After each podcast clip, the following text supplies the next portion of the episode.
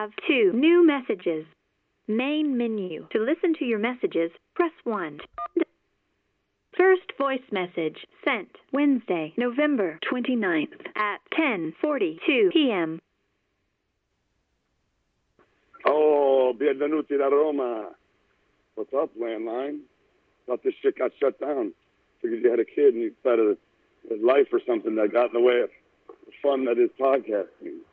Anyway, really excited to have you back. Uh, can't wait to talk. Can't wait to come up with a crazy year Christmas hot cocktail. And uh, yeah, just walking through foggy south side of Rome right now with my uh, sidekick Cleopatra. Before we have to go take my other sidekick, Mr. Finface, to uh, to school in 45 minutes. You want to talk about role reversals? We could have a great conversation about that. Either way, stoked you're back. Love you guys. Can't wait to meet the mini person. And uh, I hope you have a wonderful, excellent day because it is, uh, what time is it there for you? Nine hours gone. It's only like 11. You should be awake. How do you, how dare you not answer the landline at 11 p.m.? All right, man. Talk to you soon, dude. Later.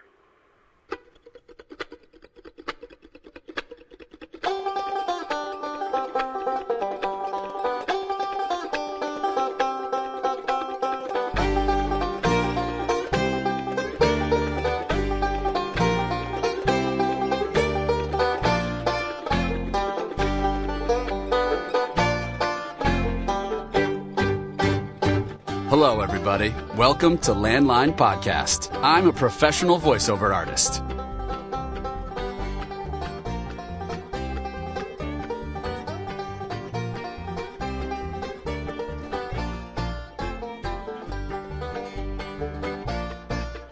Happy Tuesday, Landline. What's happening out there? 503 894 8480 is the number. Call anytime. In fact, that message you heard was from our friend Giles from Cocktail Hour with Giles on Landline. He was calling from Rome.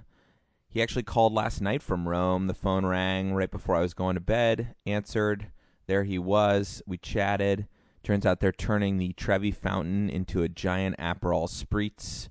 We're going to discuss that amongst other cocktail and international relations related issues on Landline between now and Christmas time every Tuesday. If it's Tuesday, it's Landline. Before we get started today, I did want to just check in with a few technical issues. I know the sound has not been up to snuff. I've solved that problem, but it's not illustrated in this episode, unfortunately. I solved one problem and created another. There is a brief break in the middle where we check in with last week's guest. That's going to be a new feature of the show. Quick check in, this time with Max. Asked him how he thought the pod last week went.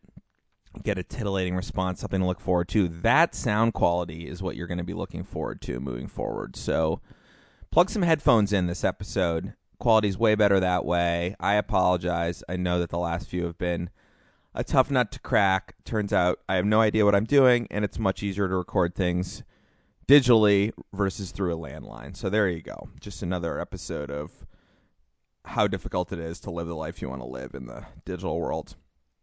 One more thing before we get to the main interview Fashion with Phoebe, talking about Christmas shopping, the Christmas spirit, how to get good gifts for the ones you love. I thought I would read something that I wrote. It's going to be a reoccurring theme. Just a little, not necessarily a monologue like a you know political or sports show, but just a, a window into the landline brand. And this is from my only social media account, which of course is Yelp. If you aren't following me on Yelp yet, you should. It's landline.yelp.com. I think so. Landlinepodcast.yelp.com. So my first review from 11 19 2017 was for Thai Bungalow PDX. It's a one dollar sign food truck on North Mississippi in Portland, Oregon. Here we go. Why do I need egg at 5:30 at night? The first listed item in the chef's specialties identified a crabbish pad thai concoction, so I guess the egg was assumed. But it brought nothing, and in fact, took away. And was it listed in the ingredients? I think not. Is Thai food good? I think the long time inquest into the basic utility of Chinese food should be extended to this southern neighbor's cuisine. Oil, sugar, and salt are the main ingredients of almost every dish.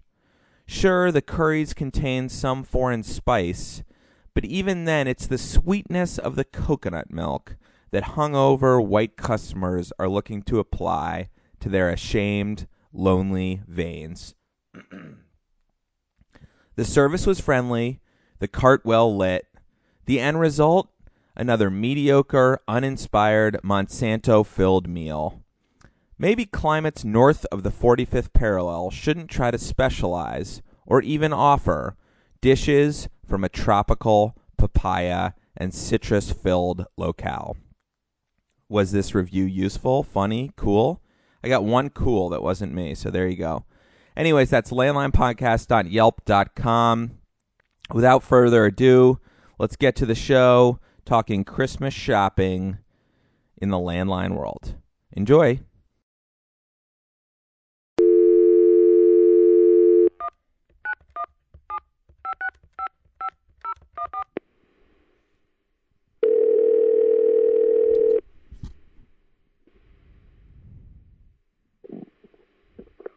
Hello? Landline, Hi. you're on. How are you? Sorry, I'm organizing my stamps. All right, excellent. um, okay, so that's that's perfect. Uh, how many different kinds of stamps do you have? These are letter stamps. So when I send my packages for NTUC, I do, like, I stamp out people's names. So every letter of the alphabet has an individual stamp. By the way, listeners, welcome back, Landline Podcast. On this week's episode, we have my lovely sister Phoebe. We're going to do our first episode of fashion with Phoebe, like Prince or Pele. She's just a she's a one word entity living in New York.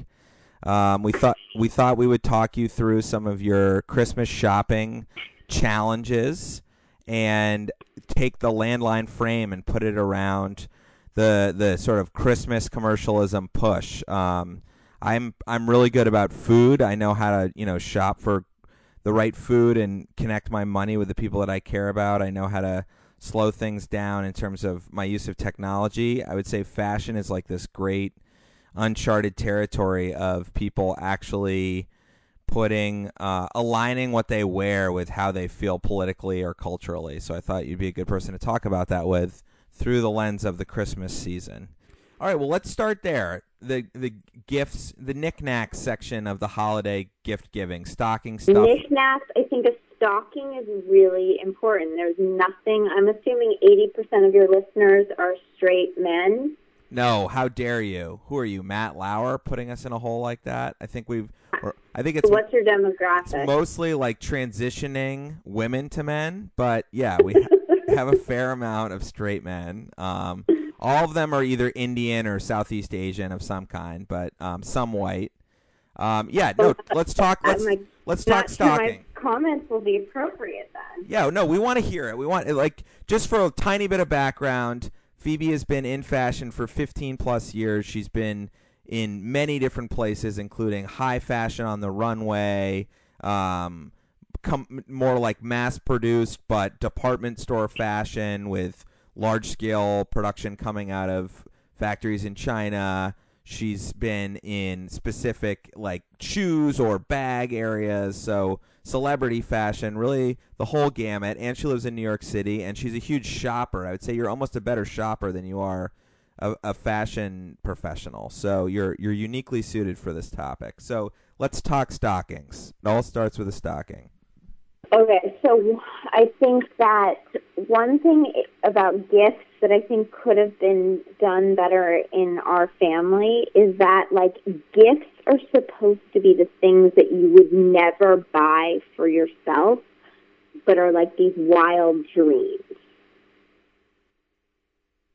It's great. So I Keep going. You have the floor. I mean, I'm I'm I'm What? listening. I'm listening intently. Keep going. That doesn't mean it has to be expensive, but I think it's really fun to, when you give a gift to make it be a gift that's like not something you would buy for yourself.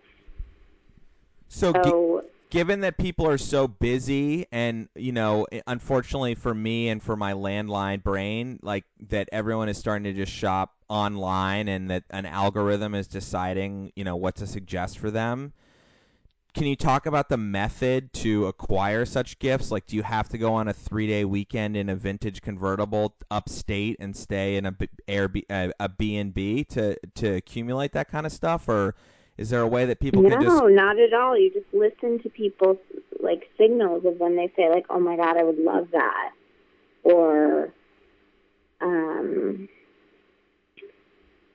you know, something they just look at in the store, but they would never buy for themselves because it's like impractical. That's like I think what the ethos of gift giving should be about. It's like truly something special, which could be as as small as like a pencil.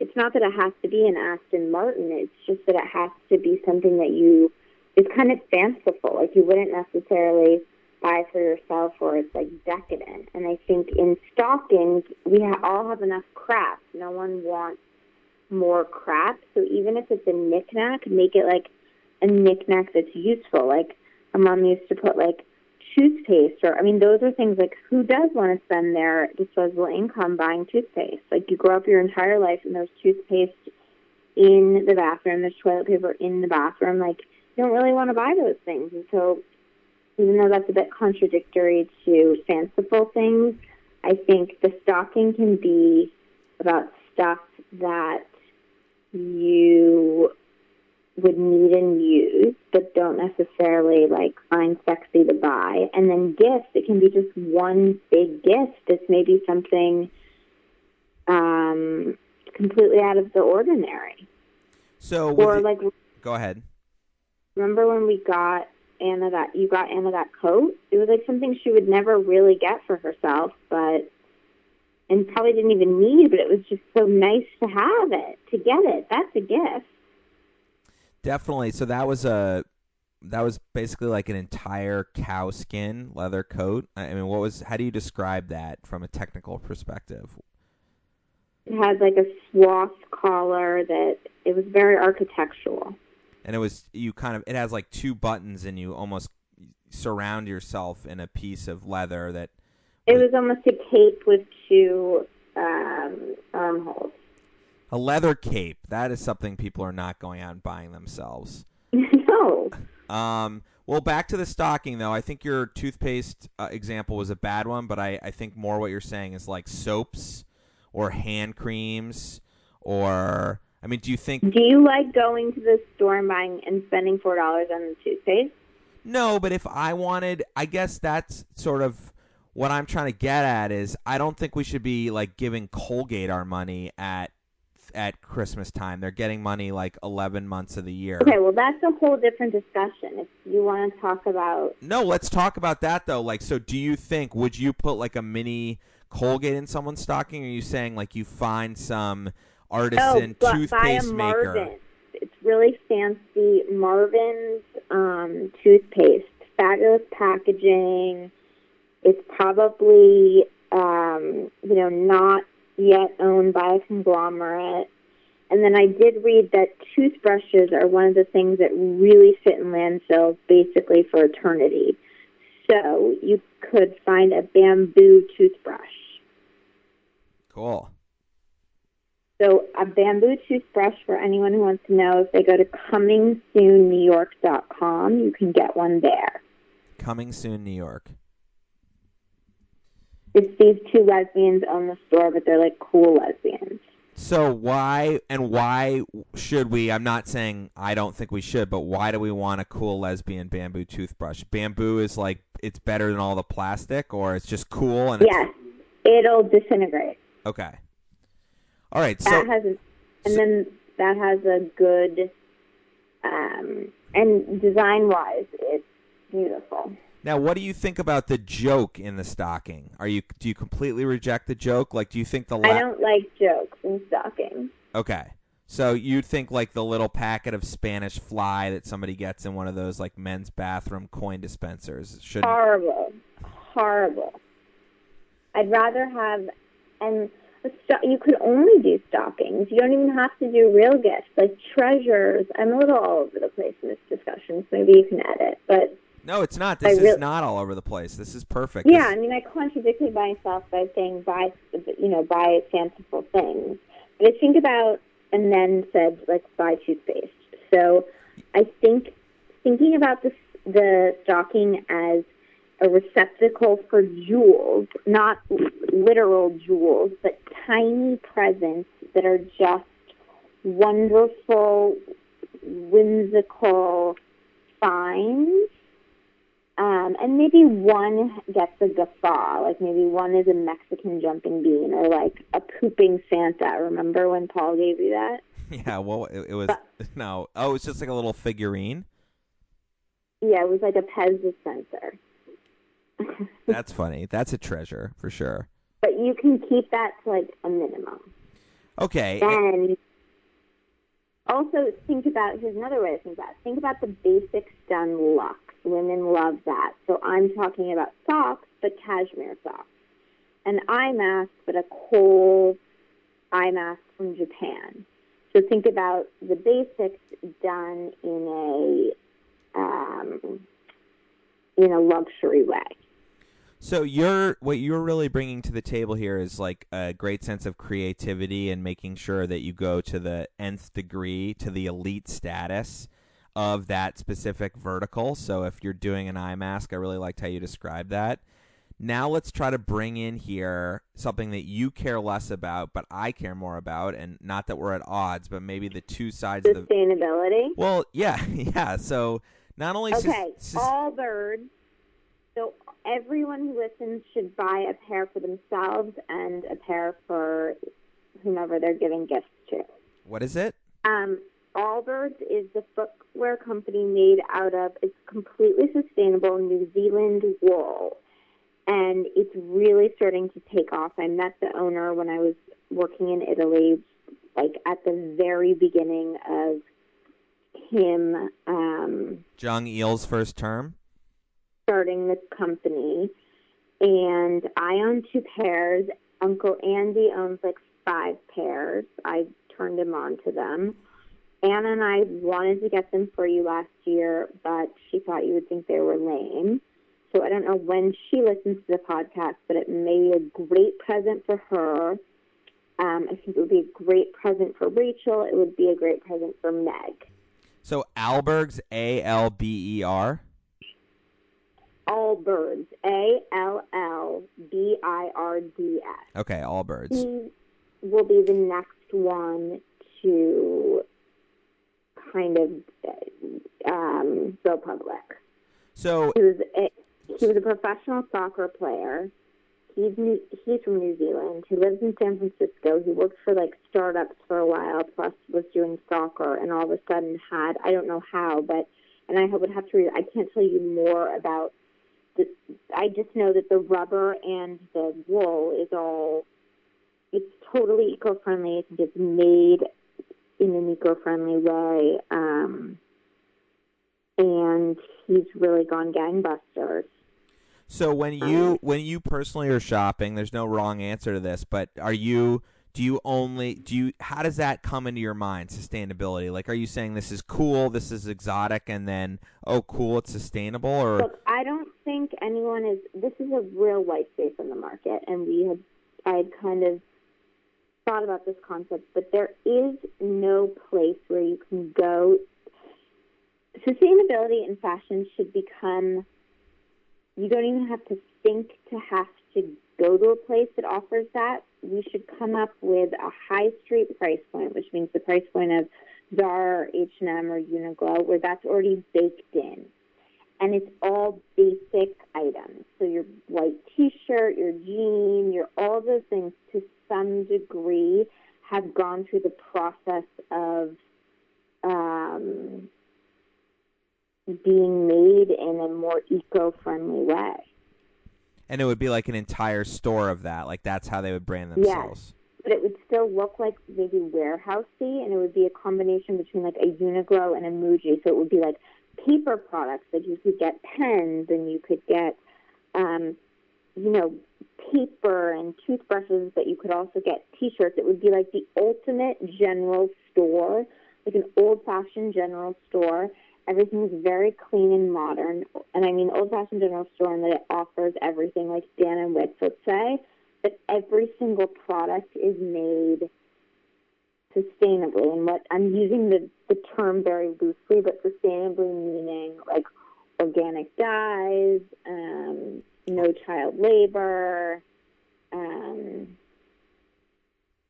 and how bad do you think those problems are in the fashion industry? You don't need to be like an investigative reporter, but do you do you think you know the food industry has gotten a lot of light? Look, as someone that spent a lot of time, and I mean a lot, in China in factories, I've never seen a kid chained to a sewing machine. I've never seen, but I've seen they live in dormitories and they move from the middle of nowhere in China slash Russia, and they sit there and they're making, you know, nothing near what we make, and they're in assembly lines. But I don't see that as bad. No, but now that is isn't talk about you know is China where is China in the spectrum of bad in terms of manufacturing? Like, isn't made in China now a, a mark of quality in a lot of cases? I think it was trendy to talk about all that stuff like 10 years ago. And we go through ebbs and flows of like, oh, is Nike using a factory that, you know, is accredited or whatever. But the the rules are so stringent since the Nikes and the Walmarts got caught for that stuff in the 90s that that's less the conversation than it is the environmental consciousness portion of it. So now mm-hmm. in business of fashion, which is like the daily, um, you know, the daily magazine I get to read about um, what's going on in the industry. So business of fashion, there's women's wear daily. It's much more about like in India, how many thousands of gallons of dye are being poured into a river and poisoning everyone that lives around there, plus all the wildlife. And that's, you know, the, there's a really interesting documentary about how the clothing industry is the number one industry in the world that creates pollutants. And all this disposable fashion, again, the H&M and the Zara price point, that's disposable. So you wear it for like where is all that going? It's going into landfills. Like it's creating even more waste in the industry you're interested in. What I think is happening a bit is you have companies like Everlane, which is a company that interestingly only bowed online. You could only buy it online. It was all basic, or it is all basic, and their kind of tagline is radical transparency. So when you go onto the website, you can see exactly where the factory that made the T-shirt that you're buying is, how much it cost them to make it, and then therefore like what the markup is. Michael Preysman is a little bit older than I think I am. He's the one that started it. He said he would never, ever open a brick and mortar. This weekend on Friday in Soho, his first brick and mortar store opened I walked by today, line around the block. So that goes into another discussion about is retail dead? Retail is not dead, which goes back to we all have so much stuff, even if we don't have a lot. Like even if we're not the rich or the rich of the rich, we all have so much. So it's more about differentiating and figuring out what is the experience related to what we're buying how we're buying it, and then what's the unique story behind what we're buying. So maybe those people in line feel better about going in there and buying things since they know where it's coming from. However, that would have been really interesting had I questioned everyone in line about why they were going in there. Um, and they had a man with a coffee. The, for everybody standing in line, they had a guy with a, co- a coffee cart, and you could get coffee, and it was like bespoke coffee. So it was like an experience. Like people were getting out and actually being with one another in the the natural world and chatting up each other and being able to talk about it and and you know feeling the Christmas spirit in New York, which is a pretty unique yeah. experience. So going back to the the shopping, I know we are jumping around, but this idea of you know, if you want to be doing if you want to just i mean it's not all about environmental sustainability. It's also like what kind of businesses are you supporting? What sort of entrepreneurs are you supporting? There was an article in cnbc.com this week about how millennials are working so hard to capture more of the christmas spend out of people and they're doing all these specific things and i do i mean correct me if i'm wrong but it does feel as if there is a pretty massive you know national consciousness around supporting the like farm to table restaurant or the you know startup biz or the crafts person that everyone's heard about with the you know growth and sale of companies especially in the food industry but also in like the shaving kit industry and yeah i mean i don't think i don't know if i'm so jaded but for me that started three years ago and i'm so over it that i'm trying to figure out what is next like Right, but so that's so think about it though. You and I are snobs about this stuff, and that's why I have a podcast called Landline. But a lot of the people who are shopping are just sort of like following the herd. And if it was three years ago for you, that means that the like amount of revenue coming out of it is ballooning now. So help us look for the next thing. Like what is the what is the above trend shopping technique that someone can use at Christmas? Like so what is, what is a little hole in the ground that they can go into? Figure it out because what I know is dead especially after like obsessively watching Instagram this weekend on Stroll, pop ups dead. Every freaking person has a pop up now. Which means, yeah, for exactly what you said, the this is the time that it will the revenue associated with pop-ups will absolutely blow up. But every way you turn, there's a curated pop-up shop. Well, and there's like probably a Verizon pop-up shop too it's just insane. Like on Nantucket, one small island, there were four different pop-ups with ten different vendors, and some of the vendors were going to different pop-ups every day, which makes no sense to me. There's no so now I think it'll come back to um, specialty as opposed to curated mix. So like I got these I made this out of stuff that you can only get like deep sea diving in the coral reefs, like that. Yeah, or like the crazy pencil shop down the street, which Dad thought would like go out of business in two seconds. They just moved onto my street, and they have a double the size store. Wow! And they sell one thing: they sell pencils. In a in a in a everyone should look it up. CW Pencil Enterprise, and that's a that's a great stocking stuffer. You get somebody's um, initials or a saying or whatever you want, you can have it monogrammed onto the pencil. So it could say landline, it could say podcast, it could say Homer Arnoff McKay, whatever yeah, you podcast. want. Podcast. Let's get it. Let's get twenty five hundred pencils that say podcast. That's a great branding idea. And they're like two bucks a piece. So, but the girl and the girl has she's a total hipster. Her tattoo tattoo is a pencil. Well, so sp- speaking of the speaking of the girl, that to me shows okay. So that's what's called item-driven strategy. You know who I think we should invite to the podcast? Max. No, what's doing? Do you want to add him to the to the podcast? Not now, because he sold his house in Connecticut, so he's having like his boy, his husband's having like a boy, uh, mental breakdown. But he should really be on a podcast one weekend. Well, let's let's. I, I think we've got your point of view overall about the level of luxury everyone should be shopping in, and of course, I think you're probably luxury doesn't mean money. Right. Well, okay. Like, so, so I could give you like specificity. person. So let's talk about your store. Let's let's say someone is trying to get off their couch and off their computer and actually buy something in a physical store, um, and they're getting in there can we talk about the way like the retail experience currently in terms of customer service is working? Like, are you bullish or bearish on how you're being treated in retail stores these days? Today, I went in to shop to look for some things for Homer, and if the girls talked to me anymore, I was going to leave the freaking store. I like to be left alone, but everyone has their own. I think probably sometimes men want to be helped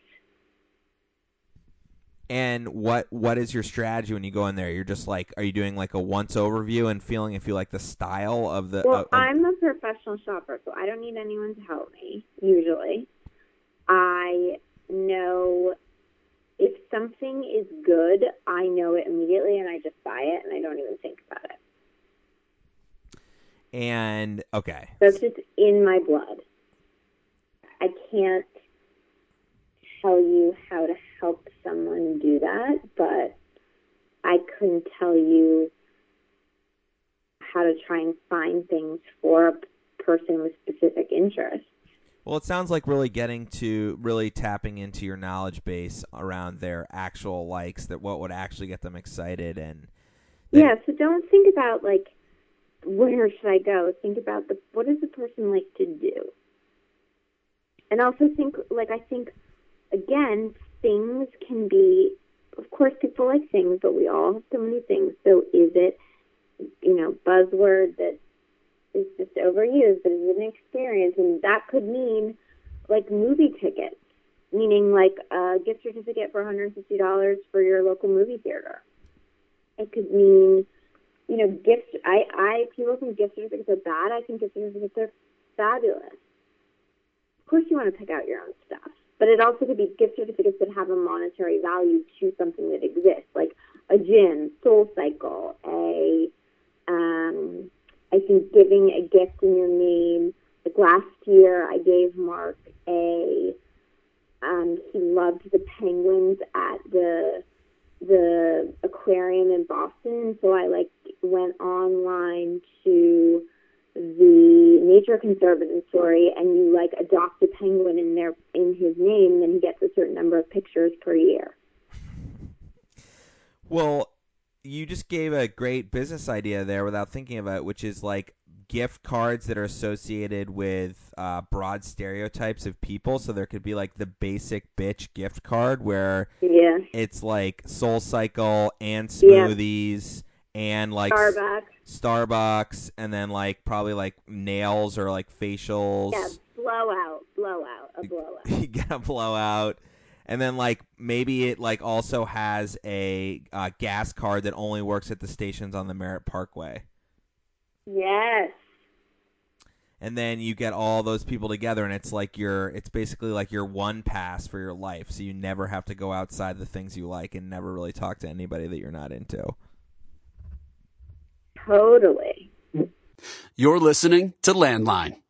Quick break to check in with last week's guest. That show is available on SoundCloud, iTunes, Stitcher, wherever you find the show. Monster Energy Drink, Craigslist, and coworkers thinking you were gay was the topic of this discussion with Max the Marine. Here goes. Hello. Max, Hey. we're just calling to check in how you thought the first podcast went. Uh, I thought it went well. Highlights, lowlights, any feedback from your network? From my network, what do you mean? like your friends and family, work colleagues, the girl who's w- watched you watch The Rock? Uh, none of them are aware, aware of the podcast. Well, after listening through, do you have any things you wish you had done better or points that we should have gone faster to or stayed away from? Well, first of all, we got a little business to take care of first. You got to do your disclaimer. Oh, sorry. Rule number one Max is only doing this because he wants someone to talk to on the phone, not because he cares about being on the podcast. Yeah, yeah. Thank you. Um, so what were you asking? What did you think we did well? What do you think we should improve for next time? Uh, I mean, I think I did pretty well. You could probably um, work on like moving through that list of stuff that I gave you more smoothly. So Like, what did I miss? Um, we didn't miss anything. We just didn't really hit all the stuff. Well, I couldn't talk to you for very long. I, I can't talk to you for like three hours at a time. No one will listen to that podcast. I think people would listen to a three-hour podcast. I mean, Joe Rogan's podcasts are three hours. Yeah, all right. Well, I'm trying. I'm trying hard every day to get better at the podcast. So I appreciate that feedback, as non-specific as it was. Yeah. So I got a flat tire today. Yeah, on the Rio. No, no, no. The uh the Scion. The Rio. I don't drive the Rio anymore. All right. Well, Still for sale though, if anybody wants to buy it. Um, I you know I know that you're thinking you're going to talk me into doing two hours right now, but I actually have dinner with my family in about two minutes, so this is literally just a check in. So, what what are some? Well, I'm sitting outside the Harris Teeter, and I'm gonna go get some of their free uh, sugar cookies. So I don't have all night either. All right. Well, any call from the police officer? Did anyone call you back about the great Craigslist caper? No, no. He made it clear uh, when I talked to him before that that was it. We weren't going to be talking again. So And do Yeah. you do you feel that we like has Monster come up in your everyday life as much as we told told everyone that it that it would? Because I've seen a lot of Monster decals since we podcasted. um, no, but I do have drill uh, this coming weekend, so there will be a lot of monster just stuff going on for sure. I can uh, do some research for you if you'd like. All right. Well, um, I I feel like you know the best parts, the strongest parts of the pod were your storytelling. I think we got to work on sort of the interplay. You seem pretty generally disinterested in my topics of choice, like environmental sustainability and the the crushing blow that technology is levying on our society. Yeah, yeah, I agree. Now, what about Phoebe's fashion podcast that's that people are listening to right now? Because this is going to be in the middle of it. Or what are your hopes and dreams for Phoebe's Christmas shopping podcast? Um, so, oh, so you haven't posted it yet, but by the time people listen to this, it'll have posted. That's right. So, are you talking about like what kind of gifts you're going to be getting people? More like how to shop if you want to prioritize thinking about where your money goes and and actually making the people you love feel like you gave them something special. I would say it's more important to uh, not order stuff online and go and like physically purchase it, keeping that sort of uh, web of interconnection that holds us all together going. All right. But, And, uh, and anything on your list that you're excited about? I actually haven't gotten anybody a Christmas present in like five years, and I have no plans to get anybody anything this year. And is that like religious nihilism or just lack of funds or where are you coming from on that one? No, I just think it's sort of pointless at this at this age. It's like I don't ask for anything, um, therefore I don't expect anything, and nobody expects anything from me. So I don't know. Doesn't really matter to me. I'm not against Christmas. I actually kind of like Christmas, but I don't uh, get anybody gifts. So All right, so no last plugs for our pod. This is supposed to be a promotional tool for people to listen to our pod. Do you think you've given a good window into how exciting our conversation was? but anybody who hears this is already listening to the pod. No, because it's not. Li- uh, yeah, but they're not listening to the pod before. It's very like that's very like Animal House. Like there's a universe inside of my fingernail theory. It's really funny that you mentioned that. Not to you know keep you on the line for too much longer, but I've been thinking a lot about simulation theory lately, and how statistically it's like almost guaranteed that we're not real and we're in some sort of simulated reality. Well, let's talk about that on the next time. Next time we pod. All right, look forward to it. All right, have fun tonight. Don't eat too many cookies. Okay, call me tomorrow. All right, bye. You're listening to Landline. All right, Max is a slow burn. I, I'll admit that, but he is funny, so he kind of got to get into his cadence. It's a little bit like that guy everyone says they loved, who always made the like banana jokes, who died. I forget his name. Someone will remind me. Whoa. All right, call the landline 503-894-8480 and back to our interview with Phoebe on fashion.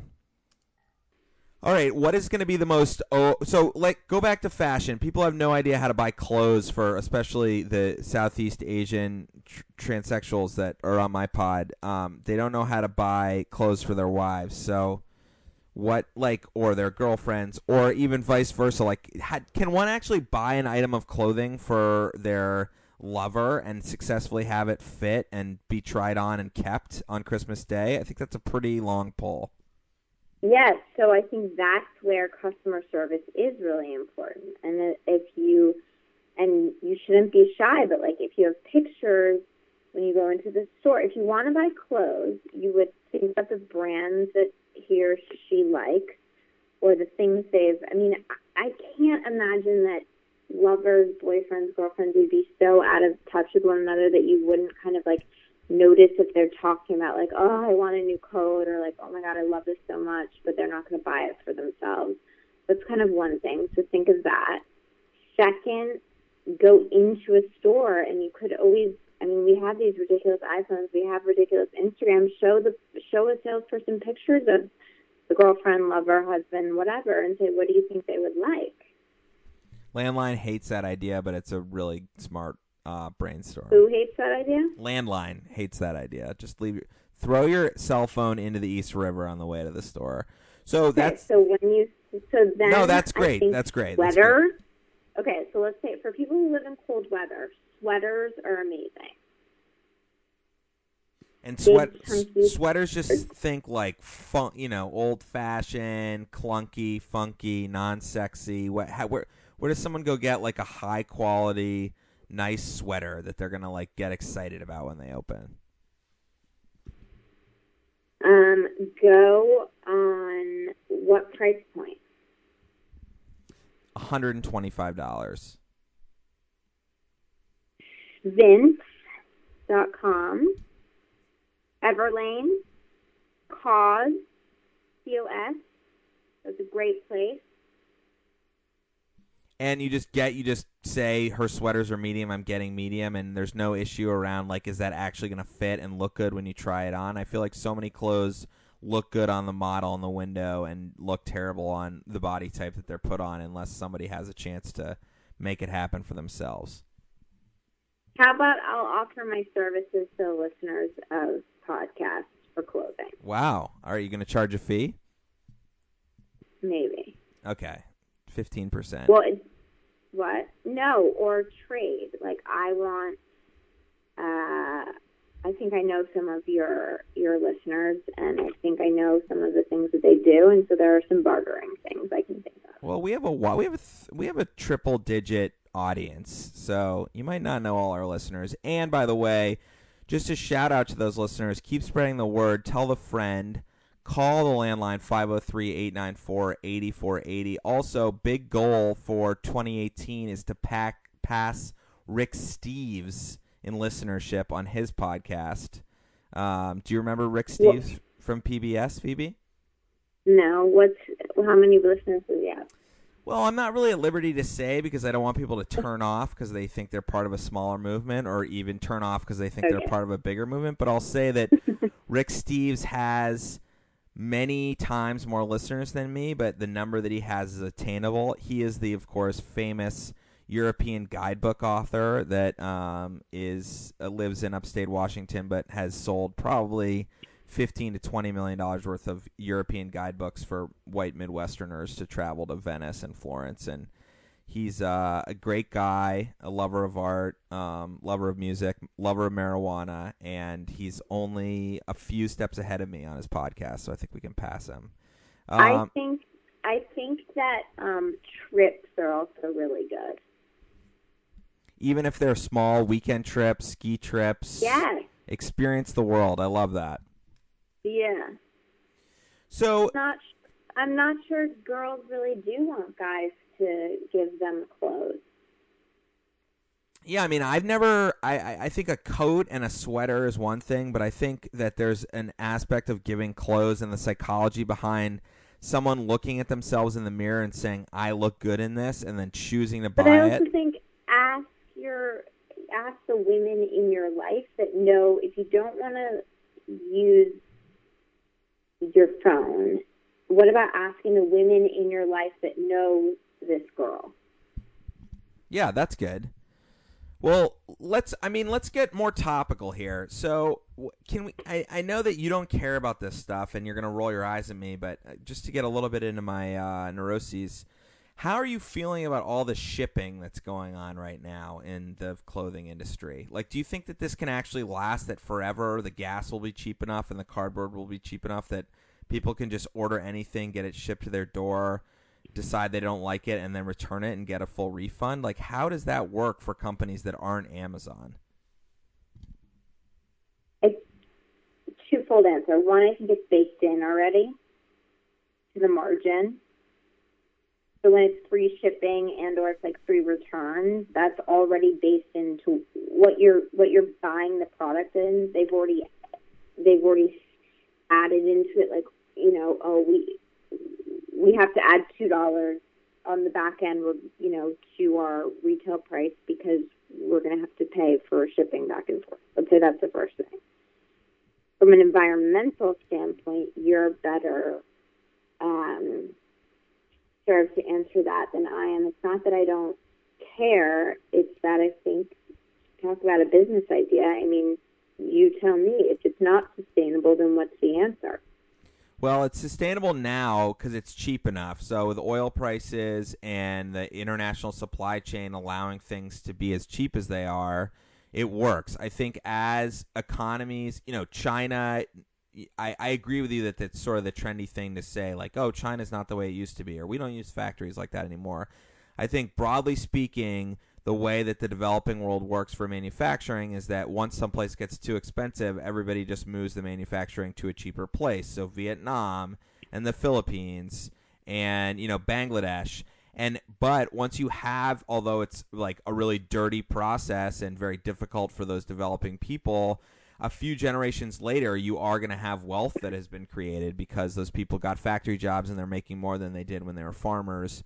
They were able to save. Their kids could go to college maybe in a generation or two or go to high school, whatever. So then the costs of producing in that company country become more expensive and then you don't have the margins anymore so at some point my thing is you're going to run out of countries to go to to build a new factory and get everybody to like come in from the rice fields and fold cardboard all day so I just wonder if there's going to be some kind of massive natural selection, not in the way that that's normally connoted, but that, like in China, you already okay. Two two things in China. First of all, Chinese manufacturing now is expensive, is whatever. So that's already happening, and they're already going then to, you know, even more. If when if one can find than more rural places to manufacture where labor is cheaper. They're going further north in China, or like all that's happening. So to your point, there'll be saturation, right? So are we? Will there be a natural point where we reach saturation and it, the infrastructure will completely crumble? And we noticed when I used to go for Camuto, Chinese New Year is in January. And what used to happen in Chinese New Year is that the China would really, truly shut down for three weeks because the kids would go back to where they grew up. And like I've met people who like they grew up in a dirt hut, and for them to get back to that hut because also their their um, public transportation in China, in mainland, their public transportation infrastructure is so kind of non-existent. It would take them like four days to get home, and then often when they would get home, they wouldn't they just decide not to come back. And so then there was like a labor shortage. And then simultaneously, in a lot of these places, they've become more, they've decided once they go back to that, they're like, I'm going to open a coffee shop, or I've seen what it looks like in Shenzhen and it's bigger, and why can't we create, you know, more of an infrastructure in our own town? And so there's also less labor that comes back after Chinese New Year, which I think is so interesting. So they so, literally go back to their home village where they're like burning on wood fires and making big soups. Yeah, and they're like, look at the skills I've learned. We're gonna like, we're gonna start our own business. And they'd much rather live in that like home front, anyways. Yeah, or like I'm just not going back. So it used to be also like in the end of February, factories couldn't open at full capacity because, and this was like six years ago, so God knows what's happening now. I mean, I haven't been to China in like four or five years. Uh, oh no, because I went for Basa, but yeah, I mean, it's a different. There might not be the same kind of, I don't mean uneducated labor that thinks that the option of working behind a sewing machine seven days a week is better. And there's then ne- you go to Bang- then you go to Bangladesh. Then once you've maxed out Bangladesh in 15 years, then you go to Angola. Then once you've gone to Angola, then where do you go? Like maybe in our lifetime, there will have to return to manufacturing within our own countries because we'll have no more options and or maybe we'll stop making stuff. What if it recorrects itself? Well, we certainly have enough stuff, right? I mean, that's a whole nother discussion. I should get a recycling expert on the pod to talk about where you can get great gifts that have already be pre-owned and not have it be like trashy. Um, because there's so much stuff in the world. Do you think that? So that's that's why again, give experiences. So Like we we have we're we've only got about ten minutes left because it people listen to the pod when it's not too long. So I'm gonna kind of uh, truncate this part of the conversation. But a couple things I want to go over. One or two le- left with fashion, then we'll just talk about Christmas in general. Number one, now that Trump's president and he's fixed a lo- fixed all of our problems, including manufacturing. Are there any manuf- made in the USA fashion companies that you think are like actually creating a quality product? Their price point is decent. You're proud of them, or think think well of them, and you could recommend them to people who are listening to the podcast. Made in America, Yeah,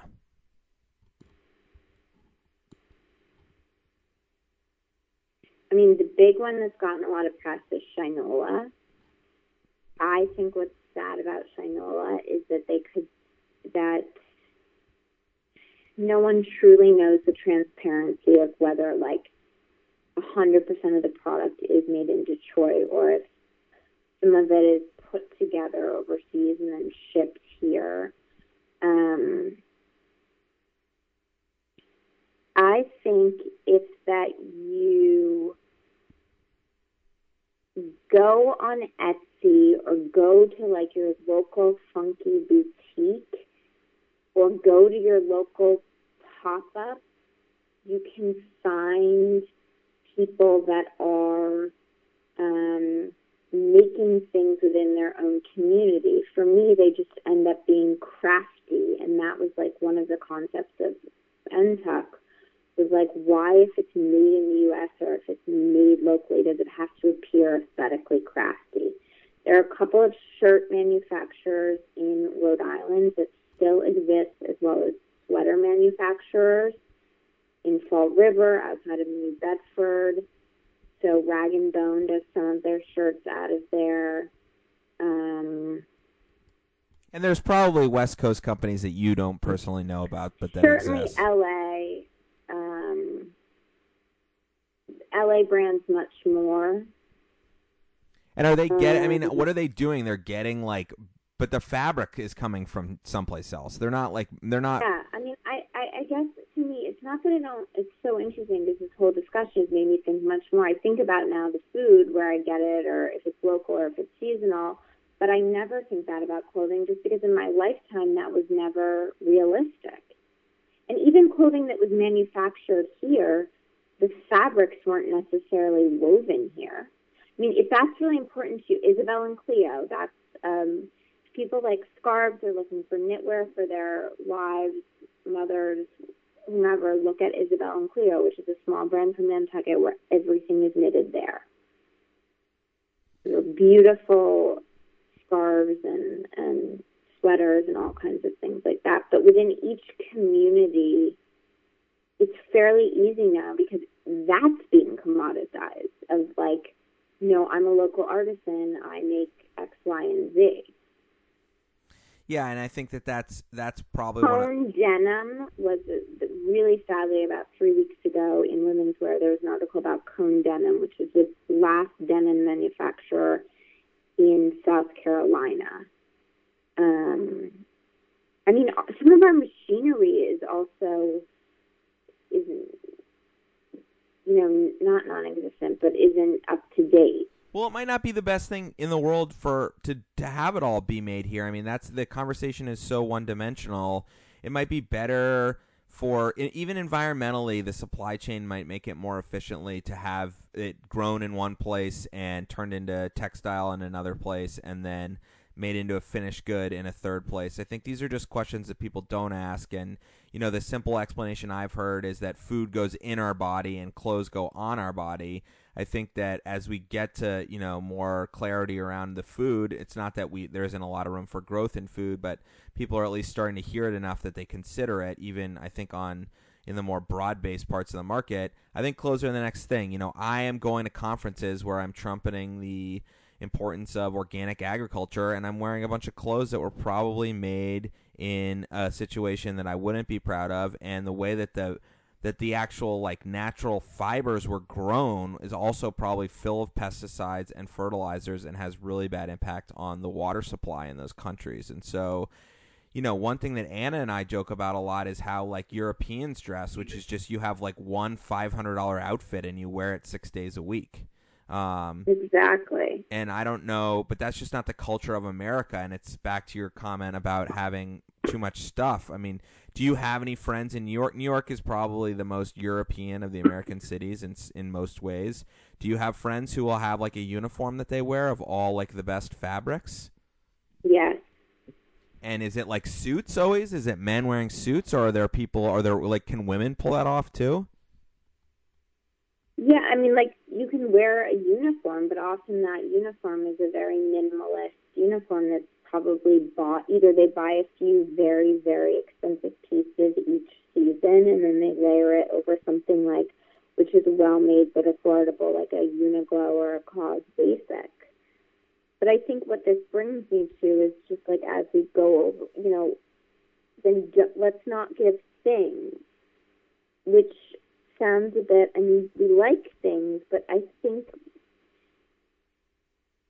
you know, um, gift certificates, experiences. Well, treasures. You started out by saying treasures. I don't think treasures are things, and treasures can be new. treasures are treasures sometimes are things. Yeah, exactly. Things you can like use up, like art classes or um, things that you can do. I also think you. I, what I meant to say is that you could give a thing, but just don't make it anything. It has to be a very special, you know, over the top. It doesn't again not expensive, but a treasure that they would never pick out for themselves because they think they can't, and you're solving that problem for them. Yeah. All right, sw- um, a little pop quiz on Christmas. What was your favorite board game or like fireside activity to play during Christmas of your youth? Clue. And do you remember which player you were? I think Miss Scarlet. Not Colonel Mustard. No, Dad was Colonel Mustard. I think I was always Professor Plum.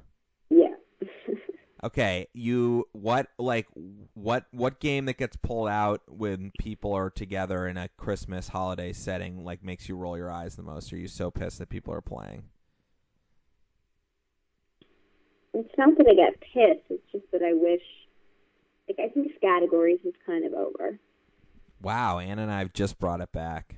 Um, what is your favorite like meal or food item of the entire holiday season? Because we pro- po- the podcast probably won't talk to you again until after the new year. So we're talking Christmas Eve, Christmas dinner, or New Year's, not Thanksgiving. Well, we don't always have it though.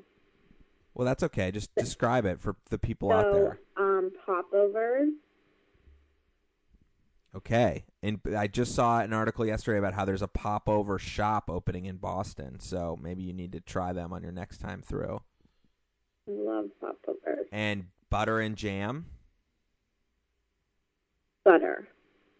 And that's it. Just pop, like almost like a croissant. Yeah.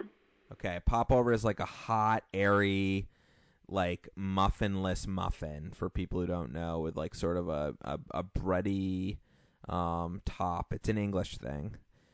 And what about what do you think is the classiest thing to drink through the holiday season? Is it champers? Champs. Champs. And what but, is you know, an Aperol Spritz, I mean, that's not really appropriate, but it's pretty sad. and what's your take on the Salvation Army at this juncture in our political climate? Well, when they stand outside of the bell, I mean, I don't know what fake news to believe or not. Does are they a are they a group that doesn't believe in abortion or gay rights?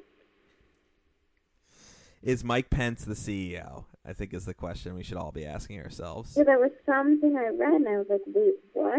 I mean, I think it's a nice old tradition, and I love. Um, I think once or twice I've given money, as I've walked through on on the street at 34th Street at Macy's. But then when I read this article, I was just like, ugh. And do you wish you had a landline in your apartment in New York if it was free and and people called it? Yeah, I loved in Nantucket last week using the landline. It was so nice. So, um, what do you think? Last question here. Something we've thought about. I don't really know if this is an elegant time to ask it, but um, the whole generation of of Homer's age is never going to have to call their friends' houses and talk to each other's moms and like go through that awkward experience of asking if someone's home. Awful. All right. Um, well, that's So weird. it's weird, right? Mhm. And I mean, do you? Th- well, I guess you know. Is there a possibility that lunatics like me? What What is it like to be related to someone who is so anti-technology? I mean, contrarian in general, but I'm going to talk to mom about how Facebook elected Donald Trump on the podcast in the upcoming episodes. But um, Mhm. like do you is it is it exhausting for you to to find out that like all the next di- digital t- technology that exists is just going to be something that I, I like annoyingly talk about um and pillar No, I don't think it's annoying. I think it's because you're very knowledgeable about it. So that's if you just were speaking out of your ass, then it would be another thing. However, I just think sometimes you have to um, listen to the other side too. Are you increasingly seeing the connections between digital technology and a lot of the like socio-political issues in our country? Do you think that that stuff's coming true? Yes. all right. Well um any last kind of culminating christmas shopping thoughts you want to give our listeners? Um, I really urge you to check out Allbirds and um, New Zealand free-range field socks. Any requests for curation uh, for loved ones? And you can call and leave a message on the landline at 503 894 8480. I will record it on a record and then send it to my sister in New York, and she can listen to it on her phonograph. Um, thanks so much for coming to the show, giving us a little inside baseball in the fashion industry. And uh, we look forward to seeing everyone next Tuesday. We'll see you next Tuesday on Landline. Bye, Phoebe.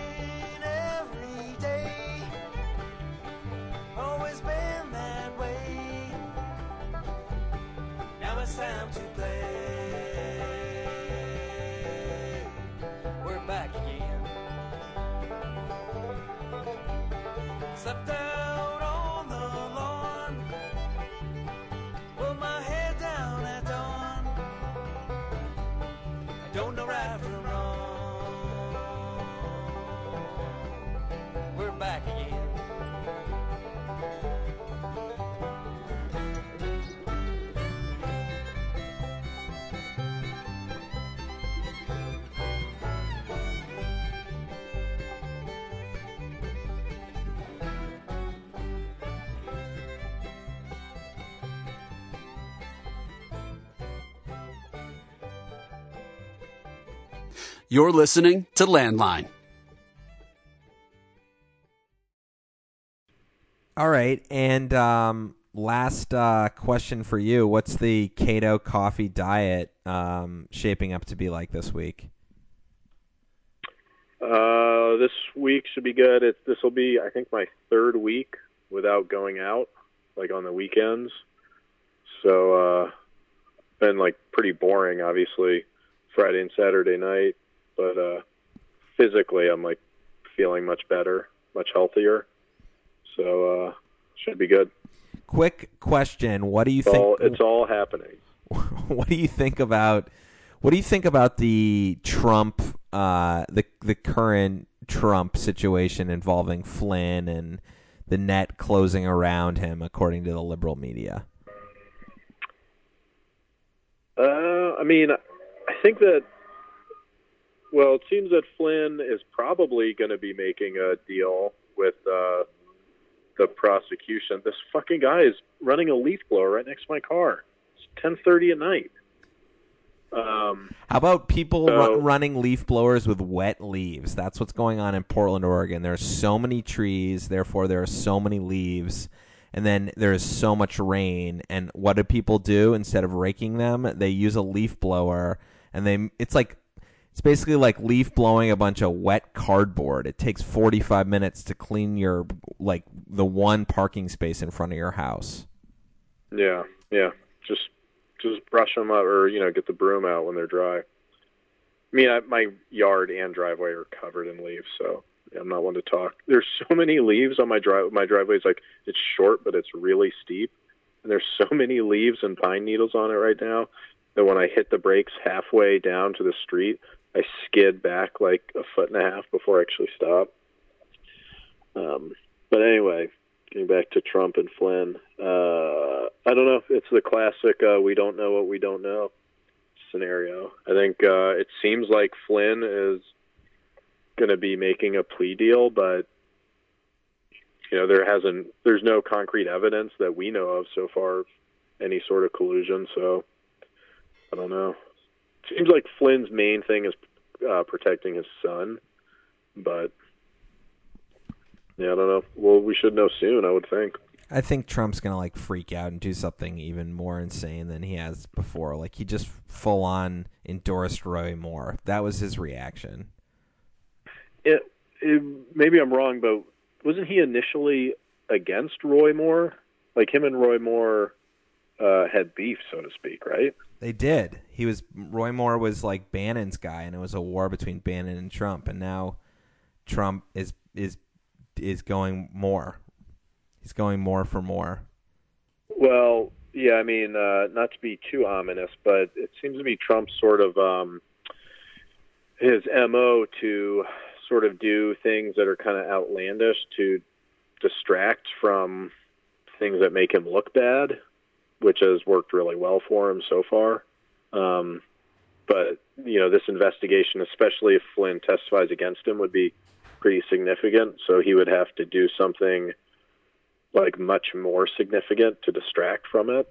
Like a sex tape, for instance. Like if Trump released a sex tape of himself right now, that would definitely get the heat off his people. Yeah, but he's pretty vain and seems to be pretty sensitive. So, I mean, he's his body is like pretty horrible. So I don't think he would do that, unless maybe he just said, "Screw it, release the the tape of him getting pissed on by those Russian prostitutes." But All right, with that, going for the sugar cookies. Why are there free sugar cookies at Harris Teeter? Is it like a Tuesday night thing? No, every Harris Teeter they have these um these like bins of free take one. They're for kids, but I take them, and uh, they're free. You're supposed to take one, but I've taken as many as a full grocery bag before. So All right. they're not. They don't taste that good, but they're okay. Got any direction? Good. Do you edit any of it? I can take out anything you want. Um, Max made two major demands b- before he joined the pod. Number one was that I make sure everyone know that the only reason he was doing it was because he wanted to speak to somebody on the phone. And number two, number two, I had to promise that his parents would never ever hear it. So you can make any contract you dem- demands you want to. Okay, well, the reason I asked is because I just wanted to know why Tom Brady yelled at um, what's his face? Josh McDaniels. Yeah. So I think the rep- the the the announcers were saying that McDaniels was saying you missed the receiver, you missed the receiver, and it looked like Brady turned to him and said, "I fucking know, Josh. I fucking know." Oh, so he wasn't mad. He wasn't mad at you. Tom Brady was not mad at me. No. I mean, Josh McDaniel. I mean, I think it was the heat of the moment, and I have no idea. You know, they're they're they're they're existing on a level far beyond my football knowledge. I think there's a lot of strategy involved. I think that it's almost like a war where McDaniels is the field general and Brady's the the the you know the major or the colonel that's actually out in the field executing the strategy with the soldiers, and maybe there was a disagreement about what play they called. That's another thing. Noted. Do you right. did you not see any of the Patriots game? No, because it's just the Jets. Well, it looked like Buffalo was going to play him tough, and then they threw an interception on the first drive at the one yard line. I mean, it's pretty fascinating that these teams just cannot get it together, and not all of this will be on the podcast, so don't worry, because this is this is right up Landline's alley. But don't you think it's amazing, just briefly as an aside? Is there any other organization that has such complete corporate dominance as the Patriots do right now? Like in a in an industry where it's literally jerry rigged so that the each the worst teams have a better chance next year of being better. They they sim- nobody can knock them down. Like what is your what is your take on the Patriots from a, a business standpoint as someone who's a per, a longtime professional in business? They are elite. They are the definition of elite, and you can't. It's like one of the greats. Um, but having said that, is there any like fashion house that has been good for a hundred years and like has never had a downtime, like Gucci? Chanel. And that, and even and even now, it's the same. Like whoever's in charge of Chanel just always does a good job. How does that happen? because there is true genius. But the person who started Chanel is dead, right? Yeah, but Karl Lagerfeld is there now. I, I just, I, I think part of it's there's a portion of it that is marketing and branding. Um, so you know, part of it is a facade, but there are dynasties that are untouchable. And they've just created a culture at Chanel that makes them be as good as they can be every time they go to work. Every new fashion show, every new like distrib- you know, every new line that's that's out to the to the stores. Like just, they're just the, they're are they like the Patriots or they're they have the best bus, they have the best airplane, their equipment manager is the best, their owner like wears the nicest suit, like everybody's on the same page, everybody has their clipboard I mean, organized. I don't think it's it's just that no matter what, even if they put out garbage, it's considered elite. So without having a competition, um, because in le- in sports you have a winner and a loser. In fashion, even if if Chanel isn't making as much money as Gucci, they're still Chanel and Hermes are still untouchable in terms of perception of the best. I mean, name a car like that. Yeah, I guess it would be Ferrari. I think, or I don't know. Um, Or ma- like Aston Martin. no, like English cars are known to actually be like really bad when it comes to the motor and all that stuff. I I think it's a tough comparison only because what you're talking about is the world's perception of their quality, which is you know a, a very interesting discussion. Or not even quality, it's perception of lifestyle. If you want to be a part of, because Chanel doesn't have, their leather goods aren't the best in the world. Hermes's are, or some private label like Italian brand. But you, they're looked at with the most prestige. Right. So that is interesting about sports is you actually have to go out and compete every week in front of an audience and it's decided who is the better organization that day. But in the case of the Patriots, in a situation where they're literally set up to miss the playoffs because they get the worst draft pick and they you know they're not allowed to spend any more money and sooner or later their players are going to get old and leave from or leave for free agency. They just every single year they are the the gold standard and it, it's crazy. I mean i think all the other nfl owners are cannot believe that they're 10 and 2 and that they're going to either go to the afc championship game or the super bowl like it's killing some of these people they can't believe that this is Are what's happening they? Um, is there going to be any sexual harassment? there's definitely gonna be sexual harassment. Whether or not it comes out in the press is a whole other discussion. is Um, that the next thing to happen? And um, well, you think? I mean, there's been there's always been players who got like accused of sexual assault or doing things wrong at bars, and a lot of times they will get you know or not paying child support or all these kinds of crazy things. Um, I don't, why do you think it's so media driven right now? That I think is the fascinating part to me. Like, what about just business executives? That's just not as interesting a story to the general public, so it doesn't come out as much. You mean like the head of Goldman Sachs? Yeah, exactly. It's like Matt Lauer is Maybe it will. yeah Why didn't Gabe know about it? about Matt Lauer. Yeah, because it's not Fox.